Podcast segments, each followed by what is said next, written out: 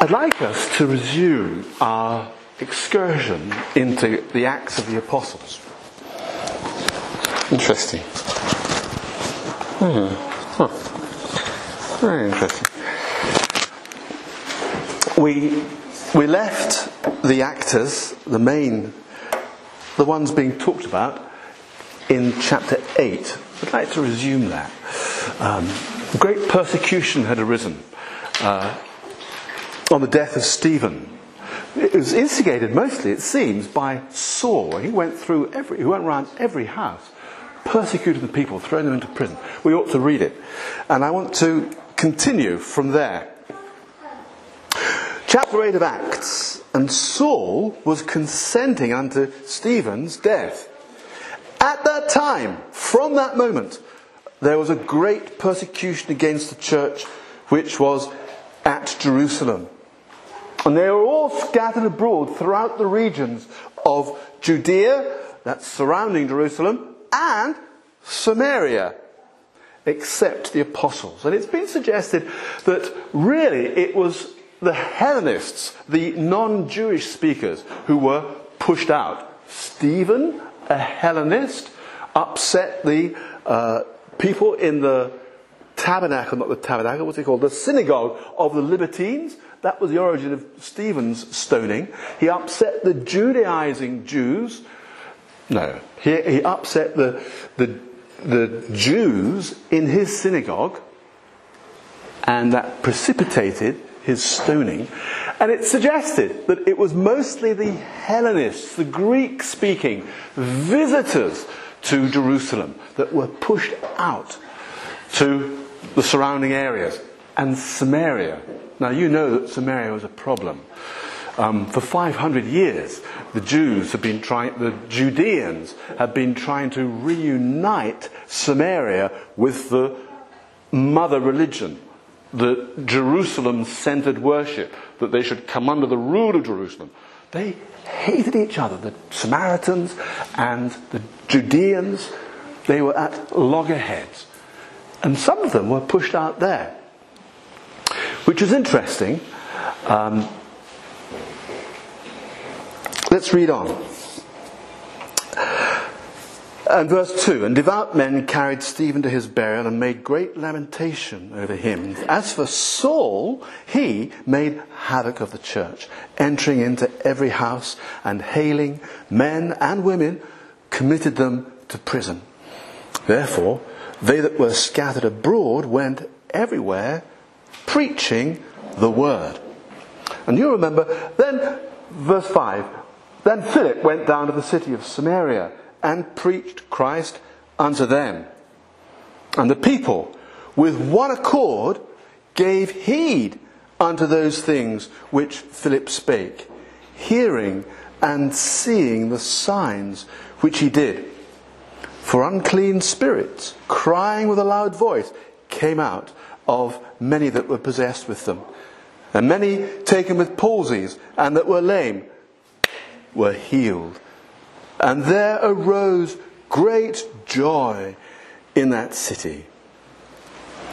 Um, I don't want to be repetitious, and I can't remember whether I said this here or somewhere else, but it was a great thing that the, the gospel had succeeded by the declaration of the word of Jesus in uniting the lost sheep of the house of Israel, Samaria, who'd intermingled with the heathens, and the Judeans They've been trying for 500 years by, by, the, by dint of the use of the sword to bring the Samaritans to heel. And now, with the declaration of Jesus risen, they came in. They were ripe. They were just ready. Do you remember that it was the, in, in Samaria, the city of Sychar, that Jesus was so well received? Do you remember that? He found, and he was fleeing Judea. They were after him. It was getting too hot. And so he took, a, he traveled up, this is in about John's Gospel chapter 3, and so he traveled up to Galilee and he passed through Samaria.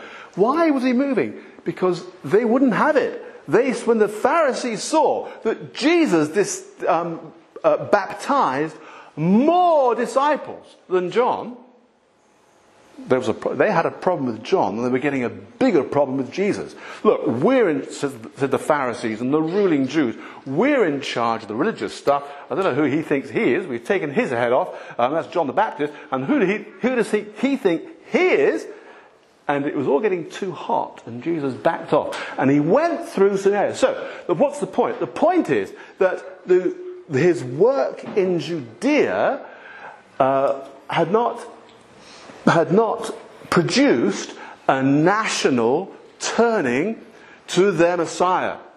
They didn't believe, really. And the ones that did begin to believe in Jerusalem, he didn't give himself to them because their faith wasn't, faith wasn't worth much. It was only as long as they were seeing the signs and the wonders. But Jesus knew what was in men's hearts, so he didn't commit himself to them. It wasn't real faith, can we say, yet? Anyway, so but it was in Sychar, this Samaritan town, that Jesus was received very differently. Just a word of knowledge from Jesus to this woman at the well. And he, he responded to her frankness, to her openness, to her truthfulness, her sincerity. And uh, he, we might come back to that later. Um, but it was in that place, just one word go and fetch your husband.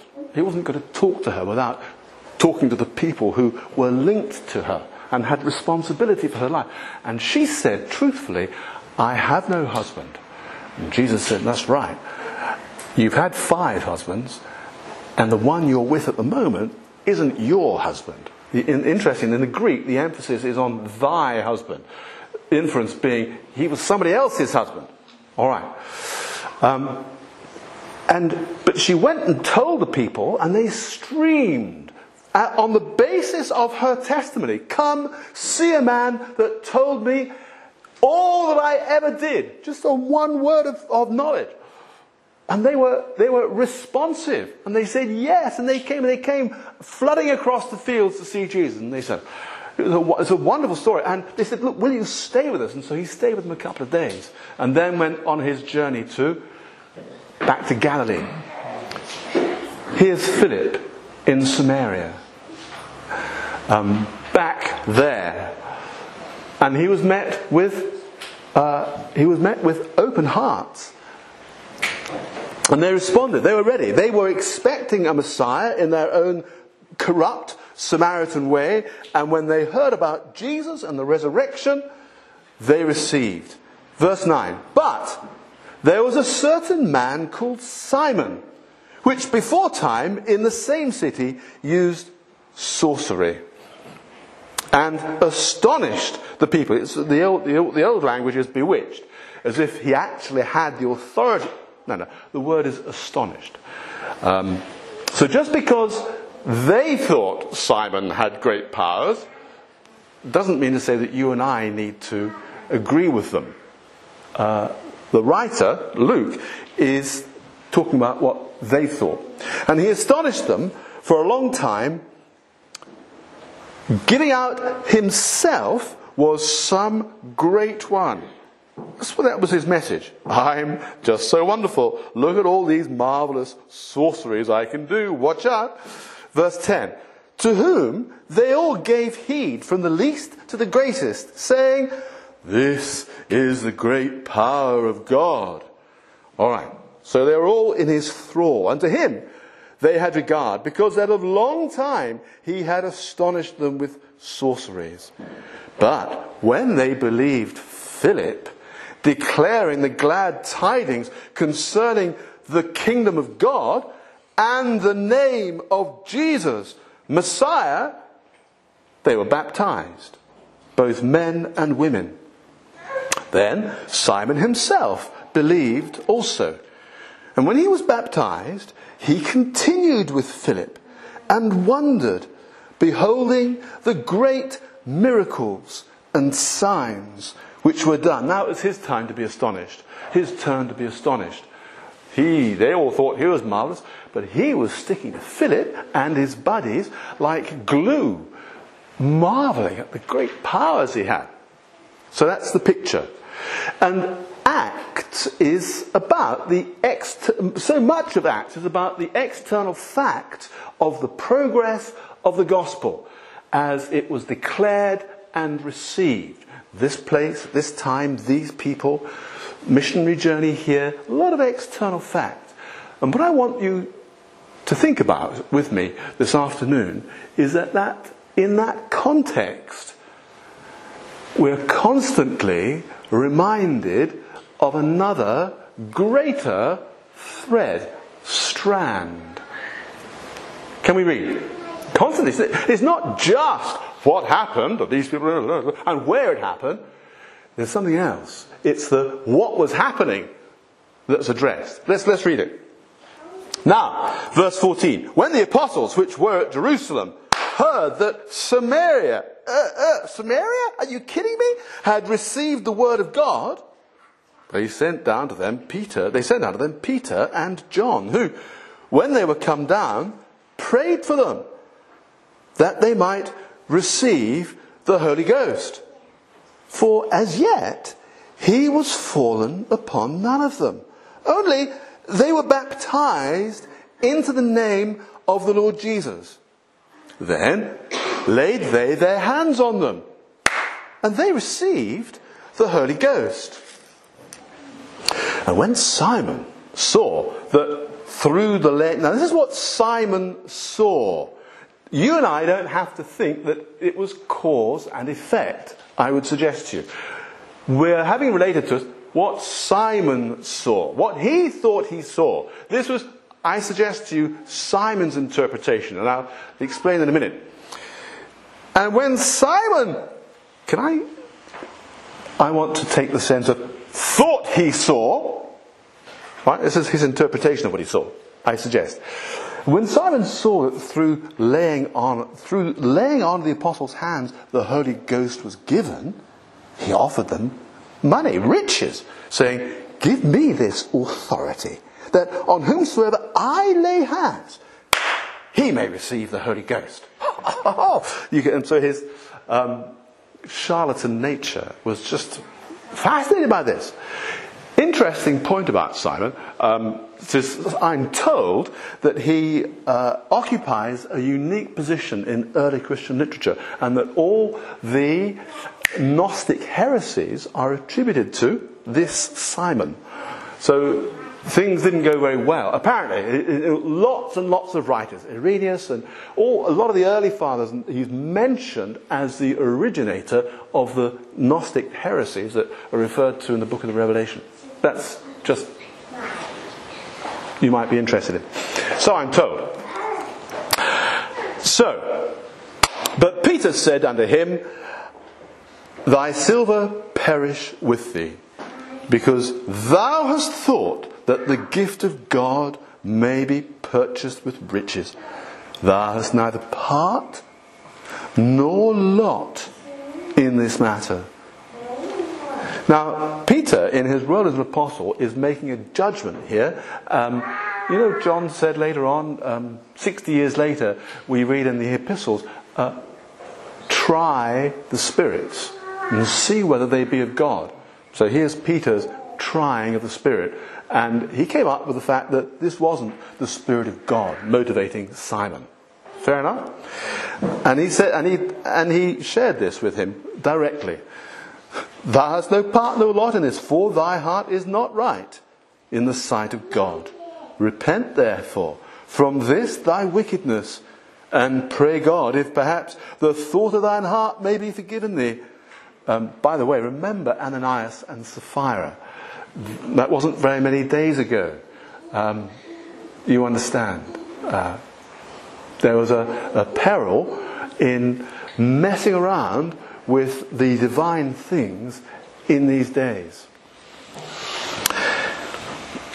For I perceive that thou art in the gall of bitterness and in the bond of iniquity. Then answered Simon and said, Pray ye to the Lord for me, that none of these things which ye have spoken come upon me. All right. Um, so, I wanted to ask to, and I hope you don't mind, I'm just going to uh, I hope you know. I hope it's not a question of self-indulgence, but it just seems a helpful tangent to go off at, and to consider for a little bit in this history of external facts. We have brought to our attention, and what becomes the central issue is the miraculous intervention of God the Father through God the Son by the agency of the Holy Ghost. The miraculous intervention of God in individual lives. This fact here, this person, that person. And in the middle of this historical, factual, external account, we've got this issue brought forth. They hadn't yet received the baptism in the Spirit. This divine intervention hadn't occurred. What? Is it really that important? Mm, that's what I wanted to talk about. Uh, yeah, it really is. So, look, we're simple souls. We can become conditioned by the kind of environment in which we're brought up. And we can think that Christianity has to do with the I don't know, you, I'm sure you don't think this, but it wouldn't be hard to imagine that the, the, the, spread of Christianity had to do with the spread of certain behaviors, certain organizations, certain hierarchies, if you're that way inclined, a bishop and a this and a that, and, and the robes and, and the rites, the, the baptisms and the confirmations and the this and that. And we can look at the external trappings of our forebears, because let's face it, None of us invented those patterns of behavior. We've inherited them from Christians who've gone before. Is that right? Okay. And my thesis, my proposition to you is that those external behaviors, which by the way are very varied, you can go from the Quakers who sat in a circle and said nothing there was no communion, even though Jesus had said, take the, take the bread and take the wine. There was no communion among the Quakers. There was no baptism. They must have had marriages, but I don't think there were any external ceremonies. They sat in the circle and they didn't say anything. That's how they did it. And then you can think of, let's be kind, the Anglicans, the Reformed Anglicans. They've got, it's almost like a Roman Catholic setup. They've got bishops and paraphernalia and robes and crosses, and if you're lucky, not lucky, it could be smells and bells. Uh, it's got the whole thing, and there's a huge variety of, of behaviors um, that people who call upon the name of the Lord adopt. None of which the Lord Jesus commanded, by and large. Yes, there's a talk about be baptized in water um, on repentance. Yes, we're commanded that. Yes, we are commanded to take the emblems of his broken body and poured out life, the bread and the wine, we're commanded to take that. There's not very much else in the way of detail about what Christians should get up to. And so, religious man has made up all manner, of a whole dog's breakfast of things that you should and shouldn't do.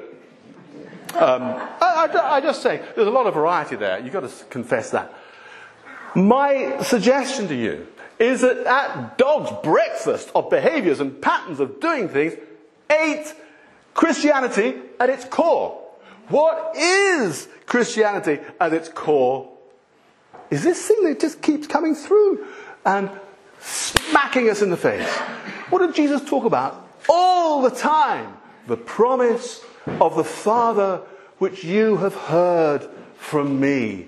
Oh, when did Jesus talk about the promise of the Father? On virtually every page of the Gospel. So he, the, the, disciples, a couple of days ago, a week or two back, they were to tarry in Jerusalem until they receive Jesus' words, this is Acts chapter 1, verse 4, uh, the promise of the Father, which you have heard from me. And we can rejoice that actually the oddnesses and the contradictions and the strangenesses, and bear in mind that a lot of Christian practice wasn't invented by us, it was invented by our forebears. A lot of these things, that's not the core of Christianity. What is the core of Christianity is this issue here. Have you received the Holy Ghost since you believed? What? The promise of the Father, which Jesus said, You've heard of me. Well, when did Jesus talk about it? Well, I'm glad you asked. I thought we could do a survey. Um, first of all, John the Baptist was the first one to flag this. Well, no, that's, that's not true, was it? It was God that flagged it with John the Baptist. So John the Baptist said, He who sent me to baptize in water, he told me this. And remember, they all thought John had come from God. He said, The one on whom you see the Holy Ghost descending in the form of a dove and remaining, watch him. He didn't say watch him. He it is that dips in God. What? So there's a, there's a flag. Look, these promises came in the Old Testament. Other way. The promises were there in the Old Testament, but nobody understood them. Jesus said to Nicodemus, Art thou a teacher in Israel and understandest not, not these things? The clues were there, but the hearts were hardened, unregenerate, just like yours and mine, until the Lord breathes life into us. So there, there were promises there. We, oh, look, we haven't got time. Uh, we could think about the proto evangelium. I think we did that the other week. Um, the, the word of the Lord to the serpent that your seed, I'm going to get it mixed up, aren't I, shall bite his foot, and the woman's seed will crush you under his heel. That was a promise that there was going to be an end to the reign of sin in men and women by the seed of the woman. Jesus, the King, seed of the woman. That was the promise. But it was a bit covered up. Jesus started to bring it out more. Jeremiah, I'm going to write my law in their hearts. What I did before didn't really work. Again, that's a paraphrase. Jeremiah 31, I'm going to, I'm going to make a new covenant. I'm going to cause them to walk in my paths. I'm going to write my law in their hearts. Ah. So that they will become the kind of people that I am. What? Yeah, this is a promise of the Father. How is he going to do this? Well, I'm glad you asked, because that's what we're talking about. This is the whole point. The, the whole point of Scripture is to, to present Jesus, and the whole point of Jesus is that he is sent of the Father to redeem, to buy back what was lost, and to change men and women through this mechanism. And it seems to me that if we're not careful, we can lose sight of the elephant in the drawing room. um, we can lose sight of the central issue. So, the, the sort of who does what and which the ministers and this that, uh, and how we carry on our church life together is not the central issue. Yes, we've got to work them through and walk in good conscience and learn and be advised by Scripture. But the central issue is this thing that keeps popping up. Um, so Simon, so Peter and John got there, and they thought they found that they'd never received the Holy Ghost, and so they this miraculous. look, that's the, one of the reasons that I think one of the reasons that we become deviated from this central matter is it's very embarrassing for us. We can't do anything about it. Oh no, have another church program. Let's have a program. Ah, sorry. What?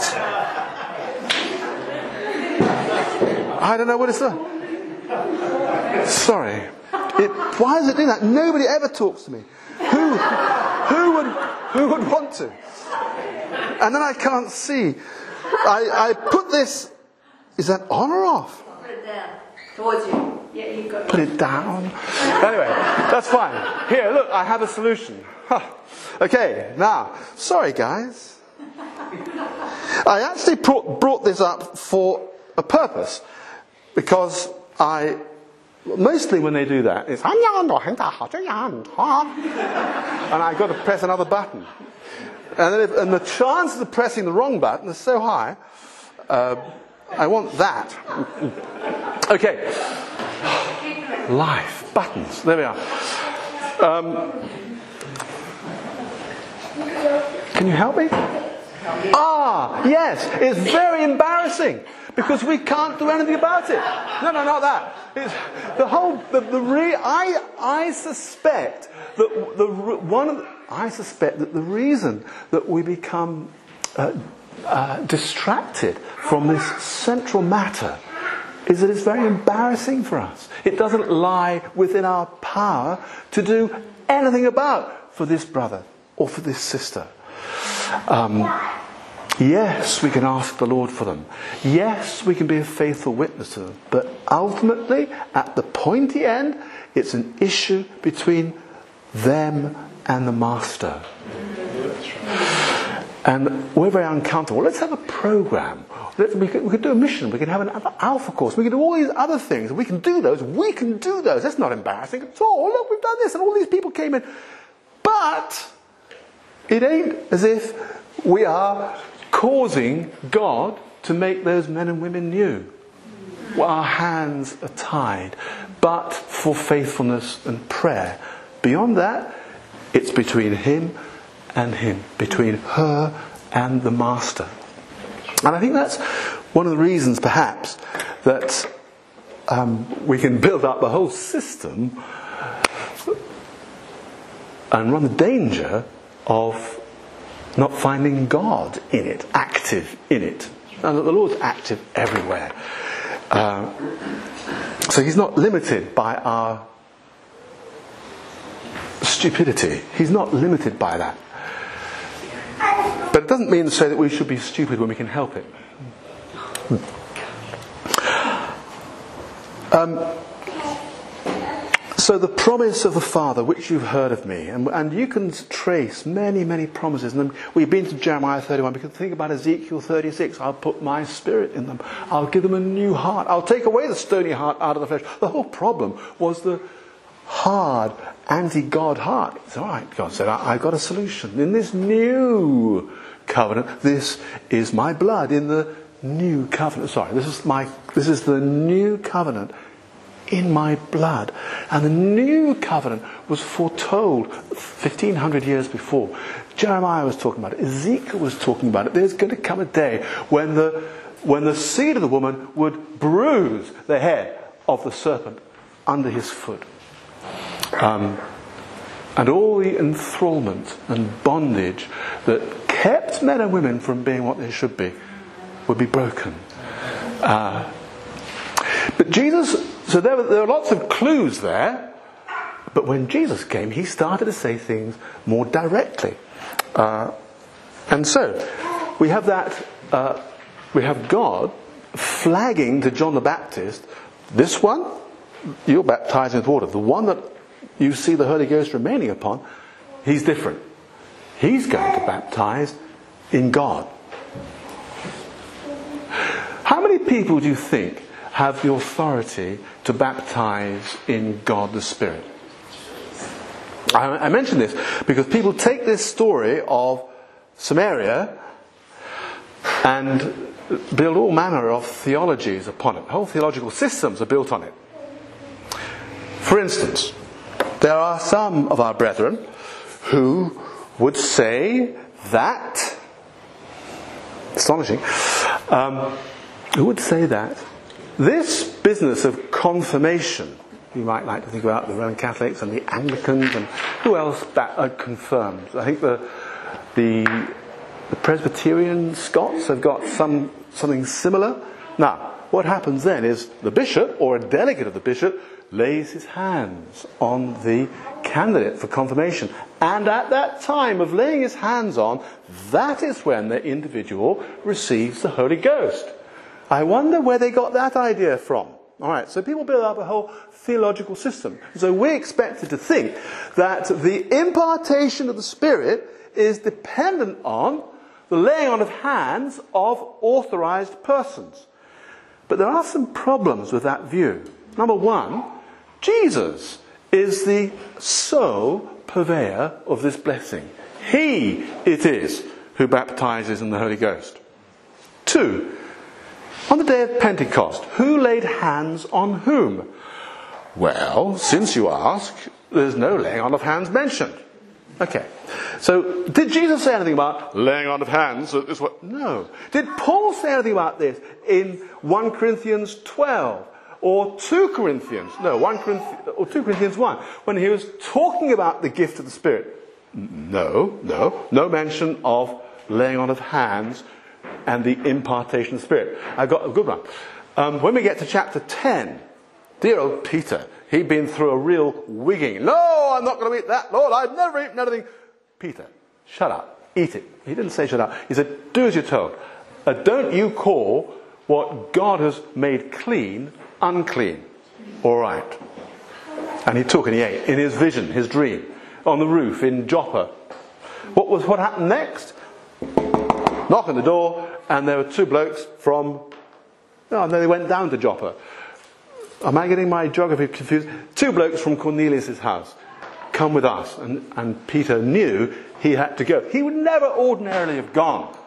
Look, when they came in from Gentile lands, they shook off the dust from their feet so they didn't contaminate the Holy Land with Gentile uncleanness. No, we certainly won't go into a Gentile house. Ha, we're Jews. Who do you think we are? And he, ha- he had been uh, taught of God that he had to go. And do you remember what happened? While he was yet speaking, and Cornelius was a just man. God had been working on him. He'd been serving God from his heart. And while Peter was yet speaking, what happened? The Holy Ghost fell on them. He didn't even get the chance to get to the end of his sermon. Um, no mention of laying on of hands.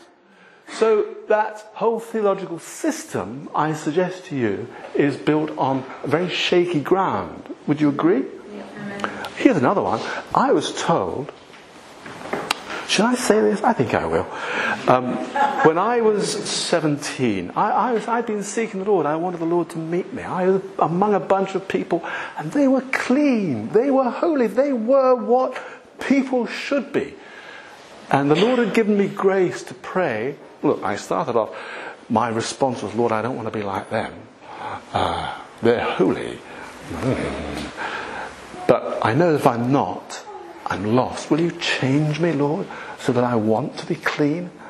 Interesting. And a few weeks later, I've said this before, but a few weeks later, that had become my prayer. Somehow, wonderfully, the Lord had answered my prayer, and my heart's desire and my proper confession was, Lord, make me clean, make me like them. I want what they've got. Isn't that interesting how the Lord is able to answer and willing to answer our prayers?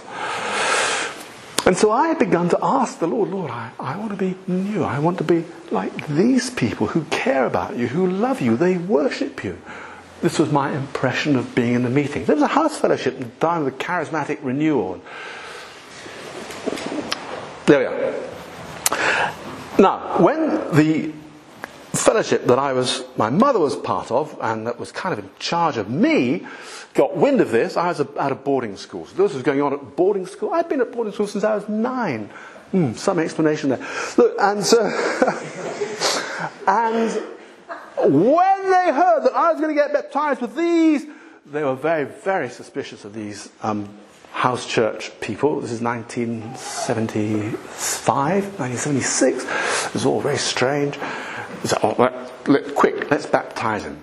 And they said, because I'd been asking to be baptized for weeks. And they said, no, no, no, no, no. You've got to have done a six week course before you can do that. Well, when it was turned out that I was going to baptize, they'd be baptized there. They said, right, let's get him done quick.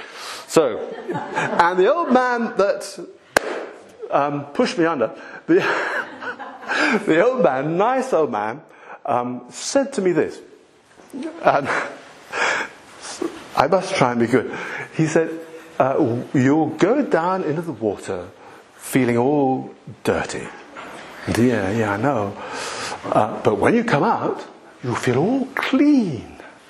Can you imagine the expectation in this young man's heart? I've been asking the Lord to make me new, make me clean. So I went down into the water, splash.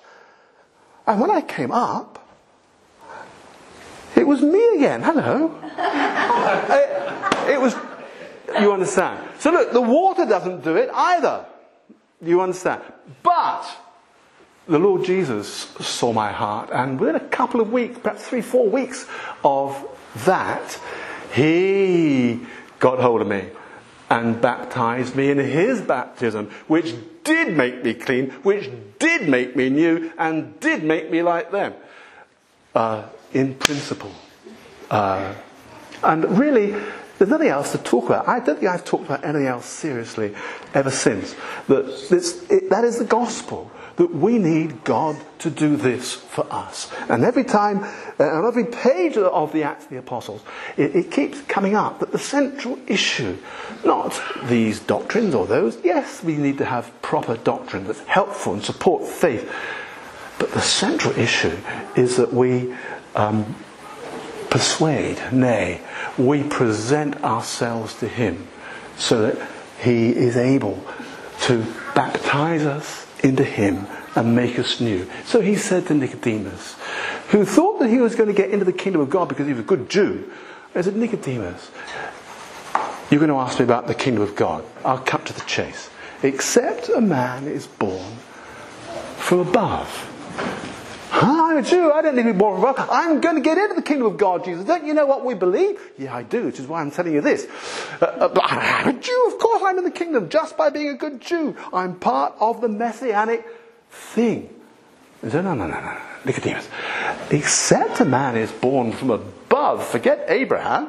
Forget Moses. Forget your lineage. You know the Jews keep very careful lineage. They can prove that they're the real deal, that they're a proper Jew, so that when the Messiah comes, right, I mean, look, look, I got it all written down. Dating back thousands of years. They've been doing it for a long time. Jesus said, no, no, no, no, no. That's not the kingdom of God. Except a man is born from above he can't see the kingdom of God. So, and it was to him, um, you've got to be born of water and of the Spirit. Pharisees, they wouldn't have anything to do with John, um, the Baptist. They wouldn't take water baptism. They needed to. If you, if you refuse God's grace through John, then you can't have the baptism in the Spirit. You've got to be born of water and the Spirit. He said, don't you, don't you understand? How can you be a, a teacher in Israel and not know these things? So there's that line of description of this promise of the Father. What, I'm try- what I want to say to you is that Jesus talked about the promise of the Father in many different, in a number of different shapes. Paul also talks about the promise of the Father in another number of ways. Here's another one. Um, think about thirst and water. How many thirst stories in John's Gospel when you think of? There's the woman at the well. If thou knewest the gift of God and who it was that said, she was great, this woman. He, Jesus was there at the well, and uh, sorry, I can't see it. Um, uh, he was there at the well, and he was his disciples had gone off. I think John must have been with him because we hear the story from John. They'd gone off to McDonald's or whatever they had in those days, uh, to get food to the village. And Jesus was stuck there with no bucket. They'd taken the bucket with them. I think they must have travelled with a, a, flat canvas bucket. So there was the Lord, and he said to the woman at the well, uh, Give me to drink. And she came straight out with it and said, What are you doing? A Jew asking a drink of me, a woman from Samaria. And her frankness and openness um, clearly was caused Jesus' heart to be glad. Um, so she said what she thought. She said, uh, she articulated her position. And he said, if you knew the gift of God and who it was that said to you, give, to me, to, give me to drink, I got no bucket, but you've got one, you would have asked of him, and he would have given you living water. Yeah? And he talked about if you drink of this water, you'll thirst again. But if, the, if you drink of the water, that whosoever drinketh of the water that I shall give him shall never thirst. And the dear woman was a bit confused now and said, Oh, Lord, give me this water so I don't have to come here and I won't thirst again. So a little bit of wire crossing, but her response was genuine and elicited from Jesus this. So here's another way of looking at the promise of the Father. The, the Father's going to let me give you living water. Do you remember uh, in the Garden of Eden, God, when, when He cast out Adam and Eve, He set an angel to guard the way with a flaming sword, lest they should get into the garden and eat of the tree of life. And now, because Jesus has gone to the Father, He's going to give us living water. Going, he's going to give us the life that previously we were disbarred from. Verse chapter 7. I'm just trying to think of the other first bit that I was thinking of, and I can't. There's chapter, oh yes, I think I can. There's chapter 7, the last day of the feast, the great day of the feast. Jesus stood up, he interrupted the whole proceedings. You know what I mean? They're pretty noisy proceedings, a very joyful occasion, this last day of the feast. But he stood up and he cut through the noise and he cried with a loud voice, If any man thirst. I know what I was going to say. Where else did he talk about thirst? To the simple folk up in Galilee. He, the first outing into this theory, theory, this, um, this story was, uh, blessed are they that do hunger and thirst after righteousness, for they shall be filled. Okay, so we've got this thirst theme happening. Woman, uh, you'll never thirst. If you do thirst, you'll be filled. How? What's the story? We get a little bit more of the story in chapter 7. Why am I saying this? Because I want to illustrate to you that this is the promise of the Father. It's described in a number of ways. It's described as, yes, the new birth being generated from God. Yes, that's the promise of the Father. It's also the satisfaction of that thirst for God. If you hunger and thirst for God, code for righteousness, the righteousness is code for God, you'll be filled. What? After all these years, after all these generations of being separated, yes, you'll be filled. And here in chapter 7, we have a little bit more about the method, the manner, the mechanism of this filling. Come unto me. If any man thirst, let him come unto me and drink. So it wasn't a list of things to do. Come to me and drink. And the water that I shall give him, think about what he said to the woman, shall, uh, sorry, and out of his belly shall flow rivers of living water.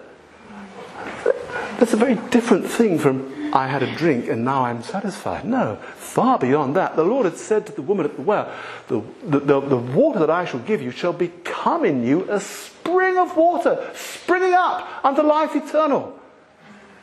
You mean, my life's going to be very different like that? Yeah. Yeah. Uh, he that believeth in me, John chapter 7, as the scripture hath said, out of his belly shall flow rivers of living water. There's another description I suggest to you of the promise of the Father, the miraculous intervention of God the Father through the activity of God the Son by the agency of the Holy Ghost. Salvation um, birth, water. We could go, we could talk about circumcision, the circumcision of the heart. That our hearts are cut around and separated from the unclean. The circumcision of the heart. Another reference to God doing this thing for men and women. Beloved ones, I would like to submit for your uh, consideration that this promise of God is the central issue of Christianity. Don't say it's forgiveness. They had forgiveness before. He's the lamb slain from the foundation of the earth, of the world. The Jews, if they sinned, they had to come according to the prescribed manner and slay the animal, give the blood to the priest. The priest would put the, would put the blood on the altar, and they would have forgiveness. Huh. No. Yes, we need forgiveness, but that's not the culmination of what Jesus came to do. It's a necessary step for us, but it's so that we can receive the promise of the Father. I want to, we, I must, I know I must close, I think. Um, so, I think that's the end of that rant. It's not really a rant, is it? Um, perhaps I could just say this a, a, little, I know I said it before, I'm a little bit hesitant. Um, you see, the Lord Jesus said that in John's Gospel, chapter 14, he said that if you believe in me, you'll do greater works than I do. The works that I do, you will do. Here they were. All the works that Jesus was doing were being, were being done by the apostles. Philip, Stephen, the apostles in Jerusalem, the miracles, the healings, the wonders, they're all happening. And Jesus said, You'll do greater works. Why? Because I go to my Father. Please make the link. Chapter 7 He that believeth in me, as the scripture hath said, out of his belly shall flow rivers of living water. And John's commentary was, But this spake he of the Spirit, which was not yet given. What's the last phrase? Because Jesus was not yet glorified. Ah. But that's what Jesus said in chapter 14. Because I go to my Father. Because I'm glorified, I can do this now. Through you, through you guys, preaching my word, preaching the word, bearing your testimony to me, through that mechanism, you will do greater works than me. Work that I could never have done. The promise of the Father is for now, it is for a time after Jesus walked the earth after he ascended into heaven and received the gift of the Father. And he hath shed forth this, which you now see and hear, said Peter.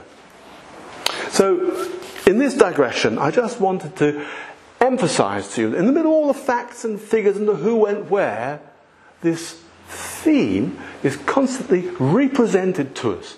The promise of the Father. The core of Christianity is the miraculous intervention of God in individual lives to make them alive. Hallelujah. I wanted to, in closing, um, make a reference just to something that I think you'll enjoy. If we go back to chapter 8, I'm looking for the part where it says they are baptized. Here we go. Verse 16. Who, when they were come down, says uh, Peter and John, they prayed concerning that they might receive the Holy Ghost, for as yet he was fallen upon none of them, but only they were baptized into the name of the Lord Jesus. And I hoped that you'd let me just mention a couple of things like that. That phrase, I am told, um, that phrase had currency in day to day commercial language. So, an actor would transfer to the name of Ruby the possessions, and they become rubies. They're in her name now.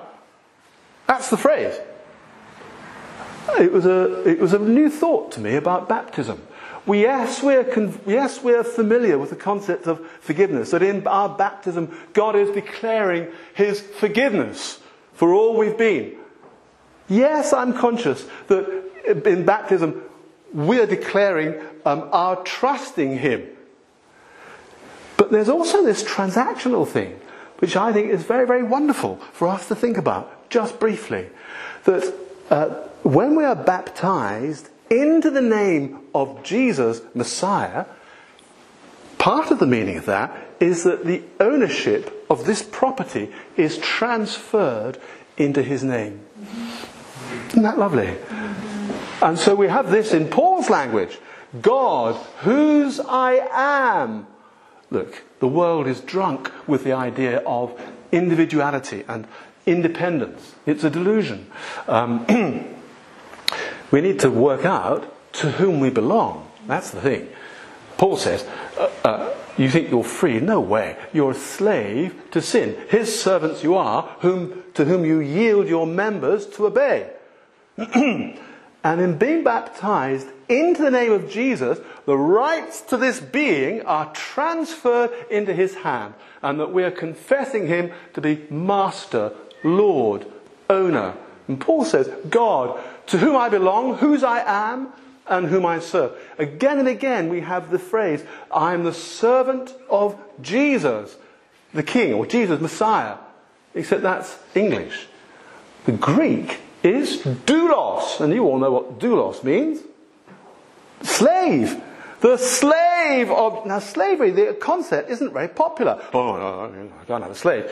Well, let me. I've got news for you. That's what Christianity is. It's becoming a slave of the one who alone is worthy of owning us. It's becoming the proper slave of the one who made us for himself to bless us. Oh, no, no, but my blessing is going to be being free. Mate, that ain't freedom. That's bondage to sin.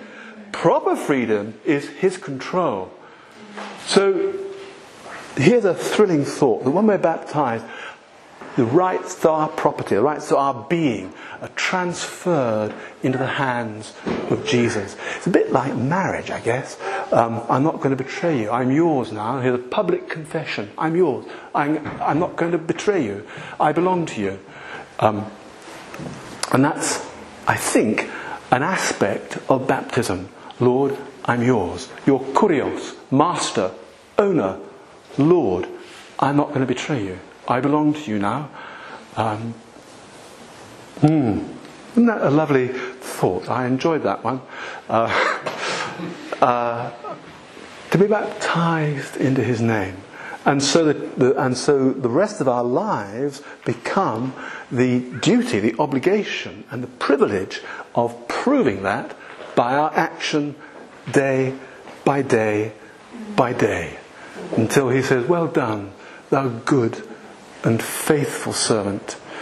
And here's just another thought. Um, Paul talks about being an unprofitable servant. Lord, you didn't get any more out of me than you'd already paid for. There was no profit in it. I'm an unprofitable servant. You got only what I owed you. No, nothing extra on top. There was a hymn that we're not going to sing. Um, and one of the verses, uh, well, there's quite a few actually. There are only four. Ah, that's what I was going to do. I was going to read it to you. Am I permitted to read to you this hymn? Well, I think that might cause some consternation. I- would love to. I might. Why not? would that be, would you mind if we did that, if I sang that? There's only four verses, so the agony will be short lived. this is George Matheson. Have you heard of George Matheson? Um, Church of Scotland minister. He went blind. Um, he was engaged to be married. He went blind and his girlfriend, fiance, said, I'm not going to marry you.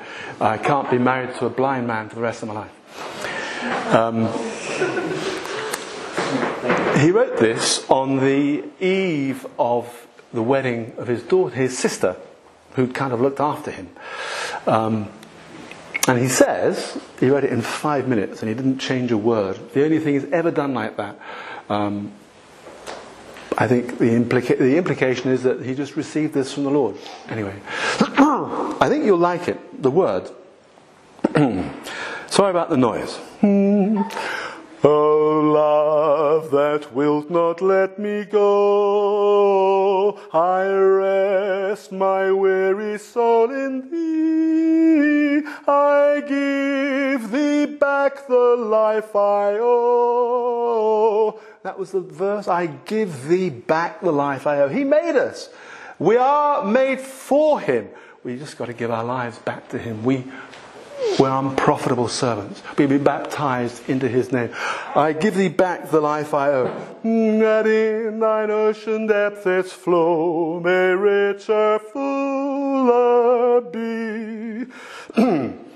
O light that followest all my way, I yield my flickering torch to thee. My heart restores its borrowed ray, that in thy sunshine's blaze its day may brighter, fairer be.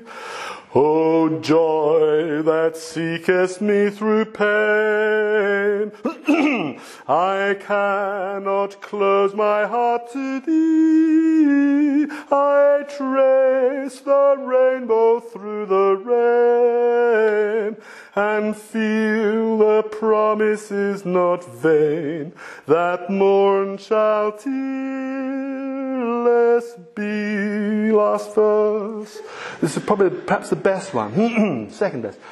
O oh, cross that liftest up my head, I dare not ask to fly from thee. I lay dust life's glory dead, and from the ground there blossoms red life that shall endless be. There we are. Oh, no, no. Sorry, guys. Um, I think I, I should have stuck with the first plan, which was to read it. But never mind. Too late. Um, hmm. Shall we just pray for a moment? Um, so I hope you don't mind. We haven't steamed ahead to finish Acts chapter 8. But I just did feel that it would be helpful for us to consider the various ways in which the promise of the Father is presented to us and meditate on the concept of its centrality. That is the Christian gospel. That the eternal God intervenes miraculously by the agency of the Holy Ghost to bring many sons to glory, to make you and me into a son of God, someone directly generated of the Father. Let's stop at nothing less. Let's seek that for our friends and hmm. let's pray. Father, thank you.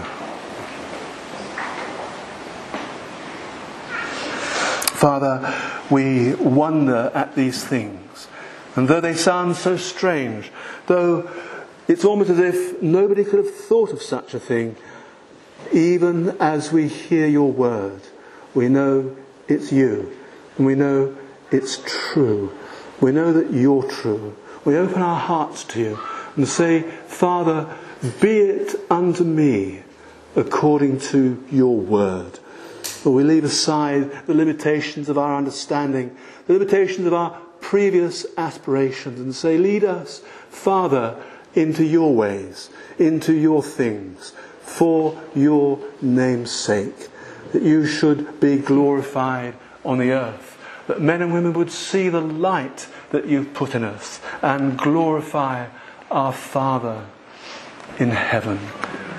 Thou worthy, Father. Thank you we worship you. Thank you for transferring us into the name of Jesus so that we found our proper owner. We give thee back the life we owe. For you to direct, for you to command, for you to make the decisions about, trusting, Father, that it will be well with our soul if it's in your hands. Amen. Amen.